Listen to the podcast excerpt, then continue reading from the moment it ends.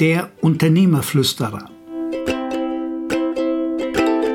Naja, flüstern kann nur derjenige, der was Besonderes weiß.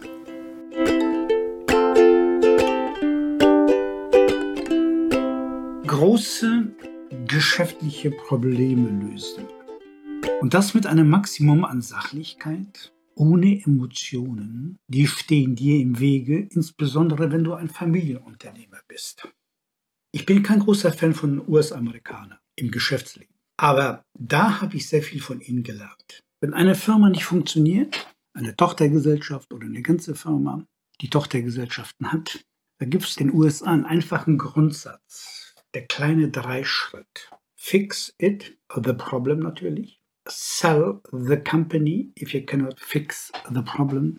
And if you cannot sell the company, close it down. Das muss man sich mal vorstellen. Fix it, mach's in Ordnung, schaff es, dass das wieder funktioniert. Wenn das nicht geht, verkauf die Firma. Das gilt auch natürlich für eine große Abteilung, die nicht richtig funktioniert. Und wenn du das nicht kannst, dann mach die Firma dicht und verschenke sie und mach sonst irgendetwas damit. Was steckt dahinter? Da steckt hinter eine große, große Form von Pragmatismus in seiner reinsten Form.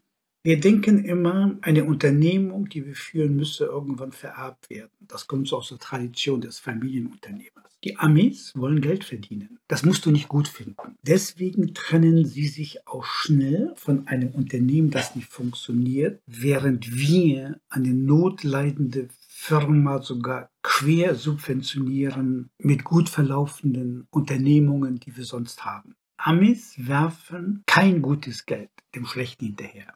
In Deutschland, in der Schweiz, in Österreich denken wir in Dynastien. Amis denken, wenn die größer werden, an den potenziellen Börsengang. Insofern optimieren sie gut laufende Unternehmen und solche Unternehmen, die nicht funktionieren, die werden nach dem Gesichtspunkt fix it, sell it and if you cannot fix or can't sell it, close it down. Das hört sich ein bisschen brutal an, aber es funktioniert. Es funktioniert, weil dahinter auch ein Radikalismus steckt. Und in dem Radikalismus, der wird getragen durch so eine Schnelligkeit. Ich habe das immer bewundert, wenn ich mit denen zu tun hatte, mit welcher Schnelligkeit die nicht laufende Unternehmen geschlossen haben. Zum Beispiel Tochtergesellschaften. Da gab es einen Kunden in den USA, der hatte dann 25 Tochtergesellschaften. Da wurden irgendwelche Töchter dann in irgendwelchen Märkten geschlossen oder verkauft, weil die Probleme nicht zu lösen waren. Der Markt war zu klein, die Produktepalette war für den Markt nicht perfekt. Man konnte nicht mit der Größe der Unternehmung eine Produktepalette entwickeln, die das Unternehmen rentabel gemacht hätte. Und da gehört den Amerikanern allergrößter Respekt gezollt. Die scheuen auch nicht davor, davor zurück, eine Produktelinie, auch wenn das Unternehmen sehr, sehr groß ist, äh, dicht zu machen und die Leute, auch wenn sich das tragisch anhört, zu entlassen. Als IBM festgestellt hat, dass der Trend jetzt nun vom Großcomputer, was ja die Spezialität von IBM war, zum Personal Computer geht, da wurden mit einem Schlag 38.000 Leute entlassen. Ich war entsetzt. Nur was ist denn in Deutschland passiert? Wenn eine Firma Telekom auf einmal umgestellt hat und man die Netzwerktechniker nicht mehr gebraucht hat, was hat man denn mit denen gemacht? Die hat man dann irgendwo hingesetzt, in Homeoffices oder in Offices, wo die auf einmal Leute am Telefon beraten sollen. Das kann ein Netzwerktechniker überhaupt nicht. Also dann, dann lieber die Leute entlassen, dass sie die Chance haben, woanders was zu finden. Also da ist eine große Radikalität, während wir uns